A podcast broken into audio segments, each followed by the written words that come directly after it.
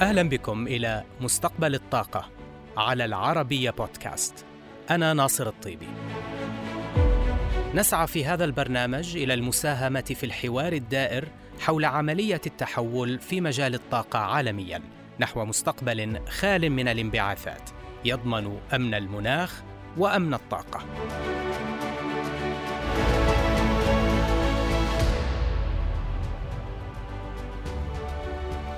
الخلافات على أشدها بين دول الاتحاد الأوروبي حول مقترح وضع سقف لأسعار الغاز الروسي. وهذا ما أدى إلى فشل اجتماع وزراء الطاقة الأوروبيين يوم الثلاثاء الفائت وتحديد موعد جديد للاجتماع في التاسع عشر من الشهر الجاري. الخلاف يدور بين دول متحمسة للسقف السعري من بينها اليونان وبلجيكا وإيطاليا وبولندا لحماية اقتصاداتها من آثار ارتفاع فواتير الطاقة ودول متشككة مثل ألمانيا والنمسا وهولندا. هذه الدول تتخوف من أن يؤدي فرض السقف السعري على الغاز الروسي إلى تحول شحناته إلى أسواق أخرى. مبدأ السقف السعري بات مسلما به لكن الخلاف يدور الآن حول مستوياته وكيفية تفعيله. آخر المقترحات الذي تقدمت بها تشيكيا يقضي بتفعيل السقف السعري إذا تجاوزت الأسعار 200 يورو لكل ميجا وات ساعة لثلاثة أيام متتالية مع شرط آخر يتعلق بالفارق بين سعر غاز الأنابيب وأسعار الغاز المسال. هذا المقترح أعلى من المقترح السابق الذي تقدمت به المفوضية الأوروبية عند سعر 275 يورو للميجاوات ساعة.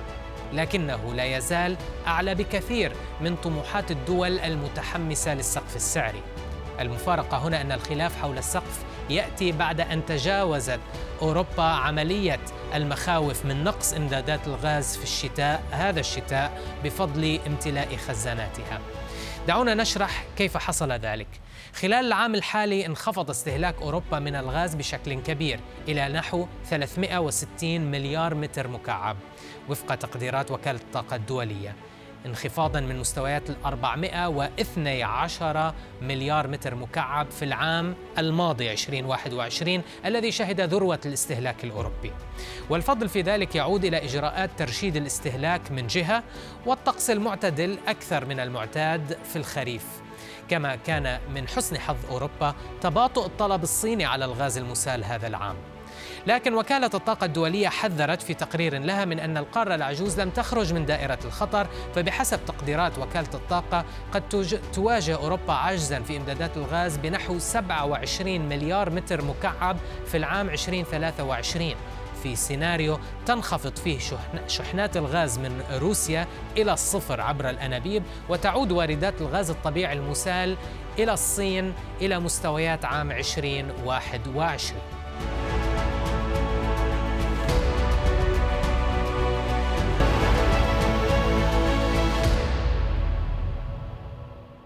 إذا أوروبا باتت في مأمن من نقص الغاز هذا الشتاء لكن التحديات الأوروبية في إدارة ملف إمدادات الغاز ما زالت كبيرة. على المديين البعيد والقصير. فهناك قرارات استراتيجية لابد من اتخاذها على صعيد الالتزام بعقود شراء الغاز المسال على المدى البعيد. وهناك مسألة السقف السعري على الغاز الروسي والذي قد يترك تأثيرا على الإمدادات العام المقبل. هذه الملفات ناقشتها مع خبير أسواق الغاز والهيدروجين في أوابك السيد وائل عبد المعطي. وسألته بداية عما إذا كان شتاء العام المقبل هو الامتحان الحقيقي لأوروبا. شكرا جزيلا أستاذ ناصر ومجددا شكرا على الاستضافة على برنامجكم المميز في قناة العربية. وعودا على السؤال اللي حضرتك طرحته هو بالفعل آه، الاتحاد الأوروبي بشكل أو بآخر نجح في آه، تحقيق الهدف اللي وضعته المفوضية الأوروبية وهو الوصول إلى أكثر من 80% قبل حلول فصل الشتاء في العام الجاري وكان تم وضع تاريخ 1 نوفمبر. وليس فقط تحقيق الهدف بل نجح الدول الأوروبية مجتمعة في تجاوز هذا الهدف بدل 80% إلى 95% في المية أيضا في الأول في نوفمبر. ومع دخول بطبيعة الحال فصل الشتاء وبداية موجة البرد في معظم الدول الأوروبية بدأ السحب من هذا المخزون. فنقدر نقول أن الشتاء الحالي استطاعت المفوضية الأوروبية من خلال الهدف اللي وضعته سابقا بالإضافة إلى بعض العوامل الأخرى اللي اخذتها في الاعتبار وتحسن ظروف الطقس قد تستطيع تخطي فصل الشتاء الجاري لكن هتبقى المعضلة في الفصل الشتاء القادم اللي هو هيكون هو الاختبار الحقيقي لعدة أسباب اللي إحنا ممكن نلخصها في ثلاث أسباب رئيسية. السبب الأولاني إن الغاز الروسي كان اوريدي وصل أو بالفعل كان وصل في في عام 2022 وده هيكون أقل في العام المقبل بنسبة يعني هتتراجع بنسبة أكثر من 50% السبب الآخر إن الجانب يعني أدى إلى زيادة رفع وارداته من الغاز الطبيعي المسال بشكل كبير ومن الصعب إن هو يؤدي أو يحقق زيادة أيضا في زيادة وارداته من الغاز المسال خلال العام المقبل. السبب الأخير ربما يتوقف ما تبقى من إمدادات من الغاز الروسي في خلال عام 2023 وده هيشكل تحدي كبير للدول الأوروبية لرفع المخزونات ووصولها إلى الهدف اللي وضعته مسبقا 80% قبل بدايه فصل الشتاء من أي عام. البيانات تشير إلى أن الاتحاد الأوروبي استطاع أيضا خفض استهلاكه من الغاز خلال شهري أكتوبر ونوفمبر بنحو 24% مقارنة بمعدل هذين الشهرين للسنوات الخمس الأخيرة. طبعا ساعدهم في ذلك درجات الحرارة التي لم تنخفض بنفس الحدة المعتادة.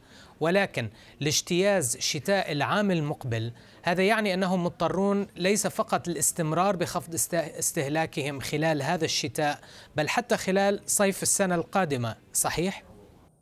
آه نعم صحيح. هو آه خلينا نضع الأول آه تسلسل الأحداث. هو المفوضية الأوروبية اتخذت قرار في العام الجاري في بعد بداية الأزمة الروسية الأوكرانية بتوجيه معظم الدول الأوروبية أو كافة الدول في الاتحاد لخفض الطلب على الغاز بإجراء استثنائي بنسبة 15%. وبدأت بالفعل كل الدول الأعضاء في الاتحاد الأوروبي أخذ هذا القرار محل الاعتبار وبدأ فعلا التخفيض واللي بدأت تظهر ملامحه في أحد الشهور الأخيرة مثل شهر أكتوبر وشهر نوفمبر. وعلى هذا الأساس تراجع حتى الطلب على الغاز في بعض القطاعات زي القطاع المنزلي بنسبة 15% وفقا لتقديراتنا في منظمة الأوابك وكذلك أيضا حوالي 15% في القطاع الصناعي وبنسبة طفيفة في قطاع الكهرباء بنسبة 1%. الإجراء اللي أخذه اتخذته المفوضية الأوروبية كان إجراء استثنائي وخفض استثنائي 15% ينتهي بحلول مارس من العام المقبل 2023 لكن بالنظر إلى معطيات الظروف الحالية قد تضطر المفوضية الأوروبية مجددا إلى إعادة تفعيل هذا القرار ومن ثم إعادة محاولة تخفيض الطلب على الغاز حتى تتمكن من ملء المخزونات قبل بداية شتاء عام 2023 2024 ما زال أعضاء الاتحاد الأوروبي في حالة عدم توافق حول مسألة وضع سقف سعري على أسعار الغاز بالرغم من المفاوضات الطويلة والمستمرة هل برأيك مهندس وائل أن وضع هكذا سقف سعري قادر على النجاح؟ ألن يدفع هذا البائعين لتحويل شحناتهم إلى مناطق ودول أخرى حيث الأسعار أعلى برأيك؟ هو في الحقيقة أيضا هذا الإجراء من جانب المفوضية الأوروبية هو لسه لم يترجم إلى قرار ملزم. لكن دعنا نضع في البداية أين الجدل داخل المفوضية الأوروبية؟ هناك مجموعة من الدول تؤيد هذا القرار وهو وضع سقف على أسعار الغاز باعتبار إن ده هيؤمن أو يعني هيحمي اقتصاداتها من ارتفاع تكاليف الطاقة. وهناك مجموعة أخرى معارضة لهذا القرار التي ترى ان هو هيؤدد هيهدد استقرار أسواق الطاقة في الجانب الأوروبي. يمكن دعمهم أيضا البنك الأوروبي مؤخرا بتصريح لي بأن ارتفاع أو وضع سقف لارتفاع أسعار الغاز قد يؤدد الاستقرار المالي في أوروبا. لكن أيضا من جانب الدول المؤيدة لهذا القرار هناك مجموعة معترضة على السقف الموضوع في الوقت الحالي. وهو بالمناسبة حوالي 275 يورو لكل ميجا وات ساعة وده بيكافئ تقريبا حوالي 84 دولار لكل مليون وحده حرارية بريطانية.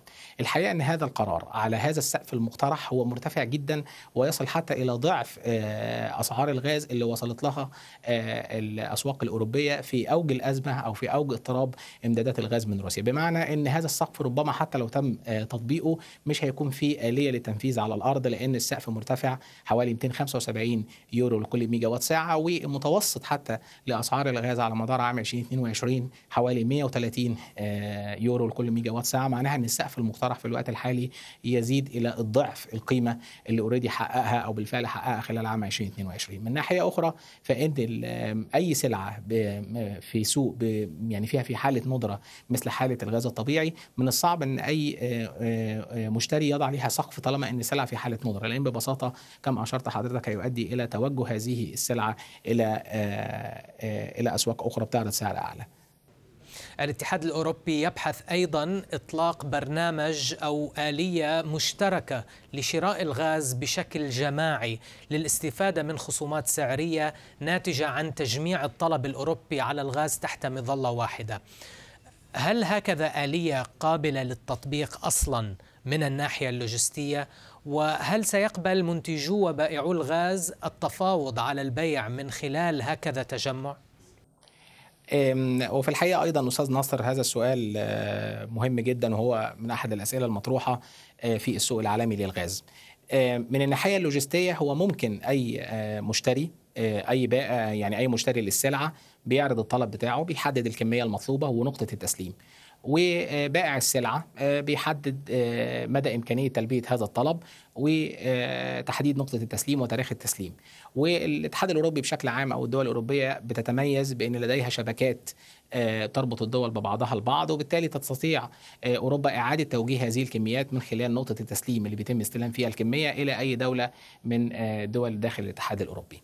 إنما الهدف بشكل أساسي من هذه الآلية اللي كما حضرتك أشرت ليها للمفوضيه الأوروبية هو محاولة تجميع هذا الطلب من خلال معرفة متطلبات المشترين الأوروبيين وإوكال هذه أو إرسال هذه الكميات إلى مزود خدمة يتم تعيينه من جانب المفوضيه الأوروبية اللي هو هيكون بمثابة كأنه هو المشتري الوحيد الموجود في السوق الأوروبي. ده أنا أعتقد إن هيكون في اختبار للسوق يفترض إن إحنا داخل السوق الأوروبي في سوق سوق تنافسي سوق حر في عدد كبير من المشترين في عدد كبير من البائعين وهي دي آليات السوق المعتادة أو أساسيات السوق المعتادة وهي عملية العرض والطلب واللي بيخضع فيها السعر في النهاية إلى عملية التوازن بين العرض والطلب. أعتقد إن المفوضية الأوروبية يعني هتطلق شكل من أشكال الاختبار ومدى استجابة البائعين. هذا الأمر ربما لن يفضله بعض منتجي الغاز على اعتبار إن هيكون في تحديد سعر وده مش هيؤدي إلى المنافسة الكافية. وقد تتجه أيضا هذه الشحنات لدى المنتجين إلى مناطق أخرى بتعرض سعر أفضل بما يتوائم مع أساسيات السوق من العرض والطلب. فنقدر نقول إن إن البداية أو توقعاتنا إحنا حتى في منظمة الأوابك إن هيتم اختبار السوق بكمية بسيطة جدا في الأول ولرؤية مدى استجابة السوق لهذه الكمية ومن ثم قد تستطيع المفوضيه الأوروبية إنها تعتمد على هذه الآلية بشكل كبير أو الانتهاء منها تماما يعني. في المقابل مهندس وائل واردات الاتحاد الأوروبي من الغاز المسال الروسي ارتفعت بنحو 40% خلال الأشهر العشرة الأولى لهذا العام مقارنة بنفس الفترة من العام الماضي هل حقا أوروبا تنجح في خفض استهلاكها من الغاز الروسي؟ ولماذا الامتناع عن غاز الأنابيب الروسي الأرخص ثمنا وشراء الغاز المسال الروسي الأعلى ثمنا؟ نعم صحيح هو بالفعل بياناتنا حتى إحنا في منظمة الأوابك وجدنا إن في ارتفاع في واردات دول الاتحاد الأوروبي من الغاز الطبيعي المسال من روسيا خلال الشهور التسعه الأولى من عام 2022 مقارنة بنفس الفترة من العام السابق 2021 وتقديراتنا حتى النسبة دي تصل إلى 50% زيادة في في النمو لدول الاتحاد. وفي بعض الأسواق زي إسبانيا وزي بلجيكا وهولندا كان في زيادة ملحوظة في هذه الكميات. فإجابة على هذا السؤال هل يستطيع الجانب الأوروبي التخلص تماما من الغاز الروسي هو بشكل أو بآخر نجح في تخفيض اعتماده على الغاز عبر خطوط الأنابيب زي نورد ستريم أو خط يمال إنما من خلال الغاز الطبيعي المسال لا لم يتمكن الاتحاد الأوروبي من التخلص من الغاز الروسي بل على العكس زاد اعتماده عليه. أما ما هو السبب لجوءه إلى الغاز الطبيعي المسال الغالي الثمن وتخليه عن خطوط الأنابيب أو غاز خطوط الأنابيب رخيص الثمن هو الحقيقة ده يعكس تباين في المواقف ما بين الدول الأوروبية لأن الدول اللي زادت وارداتها من الغاز الطبيعي المسال من الجانب الروسي لم تكن من الأساس عملاء لروسيا عبر خطوط الأنابيب وأبرزهم إسبانيا يعني لم إسبانيا لم تكن تقوم باستيراد الغاز من روسيا عبر خطوط الأنابيب وبالتالي هناك تباين في المواقف الأوروبية ما بين الدول وبعضها البعض. البعض اللي بيعتمد على الغاز عبر خطوط الأنابيب بدأ يتخلى عنه بالفعل إنما البعض الآخر الذي لم يكن في السابق يقوم باستيراد الغاز الروسي عبر الأنابيب لجأ إلى الغاز الطبيعي المسال واستورد منه كميات كبيرة مما أدى إلى زيادة الكمية اللي وصلت لأوروبا إلى أكثر من 50% خلال تسع شهور من عام 2022 قامت ألمانيا مؤخرا بتوقيع عقد لاستيراد الغاز المسال القطري لمدة 15 عاما بالرغم أنه سابقا رفضت ألمانيا التعاقد مع قطر لفترة تتجاوز العشرة سنوات ما الذي غير الموقف الألماني وما الدلالة التي يحملها تغير هذا الموقف لسوق الغاز المسال؟ اللي غير الواقع الواقع اللي بيفرضه السوق العالمي للغاز الطبيعي المسال الذي يعاني في الوقت الحالي من قيود في الإمدادات نمو في الطلب علاوة على أولوية أمن الطاقة بالنسبة للجانب الألماني. خلينا نوضح إن هنا ألمانيا تعتبر هي أكثر دول الاتحاد الأوروبي تاثرا بالأزمة الروسية الأوكرانية لعدة أسباب. السبب الأولاني إن ألمانيا كانت بتعتمد بشكل كبير يمكن أكثر دولة في دول الاتحاد على واردات الغاز من روسيا بنسبة تصل إلى 55 إلى 60% من إجمالي الطلب المحلي داخل ألمانيا على الغاز. السبب الآخر لم تكن تملك ألمانيا أي أي اتصال بالسوق العالمي للغاز الطبيعي المسال لأن لم تكن لديها بنية أساسية لإستيراد الغاز الطبيعي المسال وبالتالي لما قررت ألمانيا بشكل أو بآخر تقليل الاعتماد على الغاز الروسي ومن ثم حتى تم إيقاف خط نورد ستريم 1 بدأت ألمانيا تبحث عن هذه البدائل وكان نتيجة عدم وجود بنية أساسية بدأت الحكومة تطلق برنامج ل وتخصص ميزانية متخصصة لإنشاء مرافق لاستقبال الغاز الطبيعي المسال وصل في مجموعها إلى خمسة مرافق من المتوقع إنها تدخل في حيز التشغيل خلال الفترة من شتاء 2022 وحتى العام المقبل. باستثمارات حتى وضعت في البداية بحوالي 3 مليار دولار ولكن فعليا هذه الاستثمارات إلى 10 مليار دولار. فبالتالي إحنا بنقول هو واقع فرض السوق وبينعكس هذا على السوق العالمي. إحنا نتوقع أيضا في منظمة الأوابك أن تلجأ بعض البلدان الأوروبية إلى توقيع توقيع اتفاقيات طويلة المدة مع بعض كبار المنتجين في السوق وده إيجابي لينا كمنطقة عربية لأن ده بيعزز الطلب على الغاز الطبيعي من المنطقة العربية اللي تعتبر أيضا من المناطق المهمة في إنتاجه على المستوى العالمي. الاتحاد الأوروبي منذ أشهر وهو يستثمر بشكل كبير وسريع في بناء قدرات لاستقبال الغاز المسال. ولكن البعض يحذر بأن هذه الجهود لا تتماشى بالتوازي مع توقيع عقود لاستيراد الغاز المسال طويلة الأجل. هل بالتالي هناك مخاطر بأن يجد الاتحاد الأوروبي نفسه يواجه فجوة في الإمدادات خلال العام أو العامين القادمين؟ الإجابة نعم الإجابة نعم نعم هيكون في فجوة متوقعة ما بين العرض والطلب لكن دعنا نوضح في البداية أن الاتحاد الأوروبي وقبل حتى هذا الاستثمار السريع والفعال في إضافة قدرات جديدة لاستيراد الغاز الطبيعي المسال هو لديه قدرات تصل إلى حوالي 175 مليار متر مكعب سنويا من المرافق المنتشرة على الدول الأوروبية اللي تقع في منطقة الغرب. حتى هذا الرقم لم يكن البلدان الأوروبية تكافئ ليه عقود طويلة المدة لأن كان هناك تردد لدى بعض البلدان الأوروبية توقيع عقود طويلة المدة للغاز الطبيعي المسال على اعتبار أن هناك محاولات للتخلص من الوقود الأحفوري بالإضافة إلى إمكانية دخول الهيدروجين كعامل مهم في مستقبل الطاقة في بعض البلدان الأوروبية. وعلى هذا الأساس حتى ال 175 مليار متر مكعب اللي هي قدرات استقبال الغاز الطبيعي المسال اللي كانت موجودة في عام 2021 أو بداية عام 2022 لم يقابلها عقود طويلة المدة في السوق العالمي. طبعا أضيف إليها المشاريع اللي تم الإعلان عنها اللي هي تضيف تقريبا حوالي 40 مليار على هذا الرقم. نقطة أخرى أن السوق العالمي في عام 2023 هناك أيضا هيكون في زيادة طفيفة في الإمدادات ربما من الولايات المتحدة الأمريكية ومن بعض الدول الأفريقية هيكون في زيادة. نتيجة مشاريع دخلت بالفعل حيز التشغيل ولكن مش هتؤدي إلى تحقيق الفائض الكافي اللي قد تحتاجه الدول الأوروبية سواء لتغطية ال 175 مليار الأساسية أو حتى ال 40 مليار اللي هتضاف في 2022 2023 وقد يزداد الأمر صعوبة على أوروبا إن عاود الطلب الصيني مجددا النمو الصين في عام 2022 كان لديها بعض الإجراءات آه، لتحقيق سياسة صفر كوفيد وده أثر على الطلب الصيني ولكن بدأ مؤخرا الصين تعلن عن إجراءات لتخفيف هذه القيود وربما إلغائها تماما ومن ثم فنحن نتوقع أن الصين قد تلتهم الزيادة اللي هيشهدها السوق العالمي في عام 2023 وبالتالي هذا سيضع ضغط ومأزق كبير للاتحاد الأوروبي في توفير إمداداته من الغاز أو احتياجاته من الغاز. بهذا نصل إلى نهاية حلقتنا لهذا الأسبوع. نلقاكم الأسبوع المقبل في حلقة جديدة من مستقبل الطاقة على العربية بودكاست.